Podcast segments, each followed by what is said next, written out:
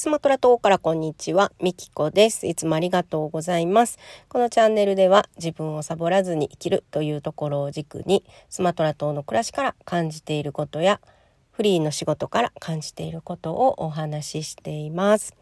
はい。ということで、今日のテーマなんですけども、今日はですね、家ごと断捨離したお話をしようと思います。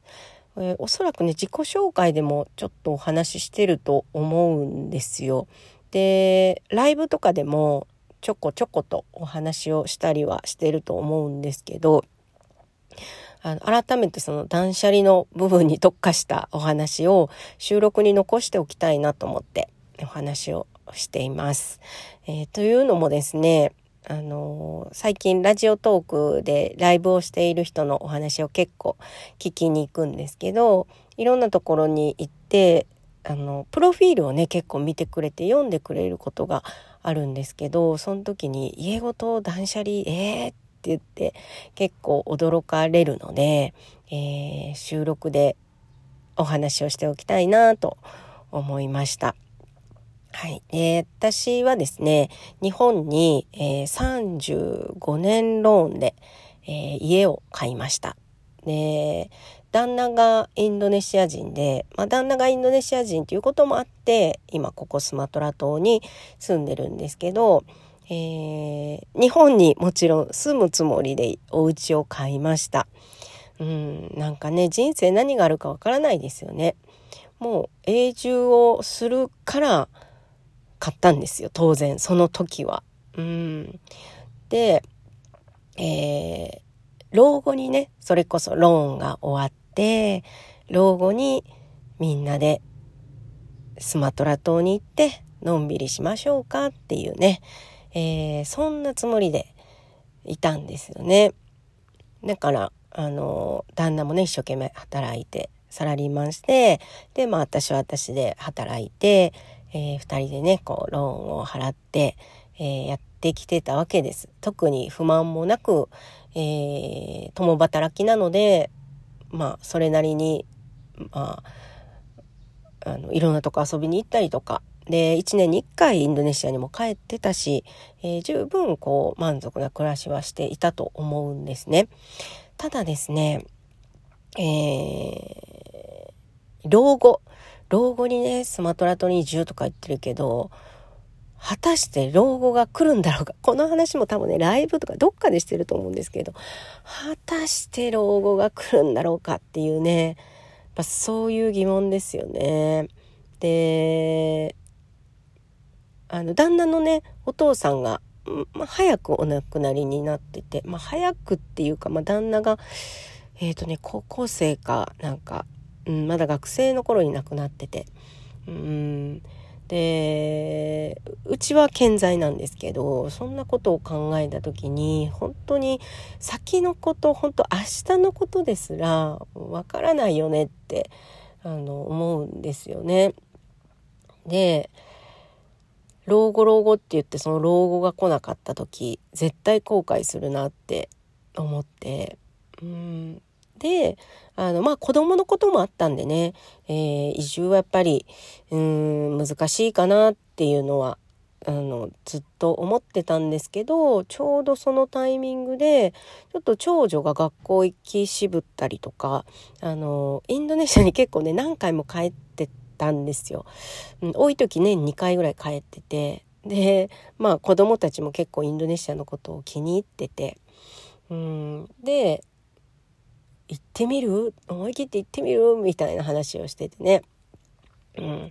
で、まあ家族みんな行きたいっていう気持ちになったので、じゃあ行こうって。なので、まあみんなで決めたっていう感じですね。何回も話し合って。うん。で、えー、行こうってなって、じゃあ家どうするってなるんですよね。やっぱね、家ですよ。買ったらね。うん、えっ、ー、と、その時でまだ20、20、年以上残ってたんかな 20年以上残って、まあ、2000万ぐらいですよね。うん。どうするよ、これ、つって で、不動産屋にあの相談したら、まあ、ローンがペイできるほどの値段では売れないなっ、つって、うん、言われたんですよね。うんじゃあもう仕方がないもしねそんなにいい値段で売れなかったらインドネシアに行ってまあ頑張って働いて残金も返しましょうかっつってね。うんまあどっちに転んでもいいんじゃねっつって。ローンがね残金残ってもよしと、うん、まあどっちになっても行くって。あの売れなかったら行かないとかそんなことじゃなくてどっちになっても行こうよって。なんとかなるぜって。で行ってまた嫌だったら帰ってきてもいいしうん。まあ全て行動した上で考えていこうよみたいな感じでね。うん。そしたらねいい値段で売れたんですよ。いい値段で売れたんですよ。つって。そう。であのそのペイもちろんできてさらにちょっとあの上乗せというかあの珍しいって言われましたよ。この時代珍しいですよって。でもねあの良かったのが駅地下で買ってたんですよ。駅からね徒歩1分半ぐらいのところにお家を買っててまあ2人ともサラリーマンもともとしてたっていうのもあって通勤が便利なとこに住もうっつって。なので、えー、全てがねあのパーフェクトに進んで、えー、お金も握りしめて移住することができました。でまあ今ローカルエリアなので、えー、そんなに暮らしにねお金がかからないです。はい、えー、まあ大体家族で、えー、10万円ぐらいあれば、うん、住めるのかな。こっちは今家は買ってないんですけど、えー、家賃が年間10万もしない8万ちょっとつってたんかな。年間ですよ。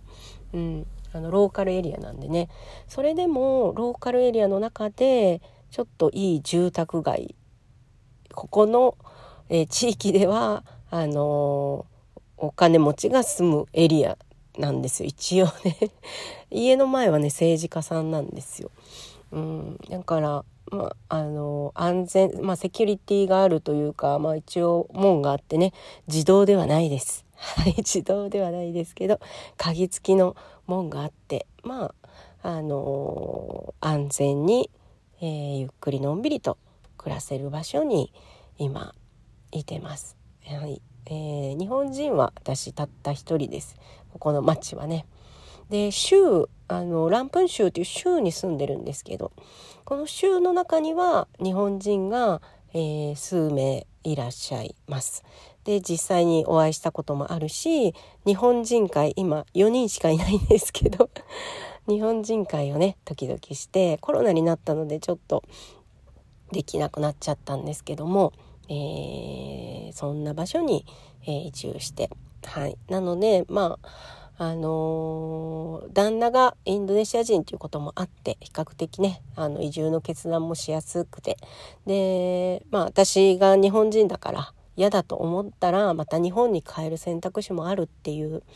うんどっちでも大丈夫っていうのがやっぱ根底にあって、えー、できてる、えー、移住かなとも思っています。はい、えー、そんなところでちょっと、えー、家ごと断捨離っていうところに結構皆さん、えー、食いついてくれているのでちょっと断捨離話をねしっかり残しておこうと思って収録しました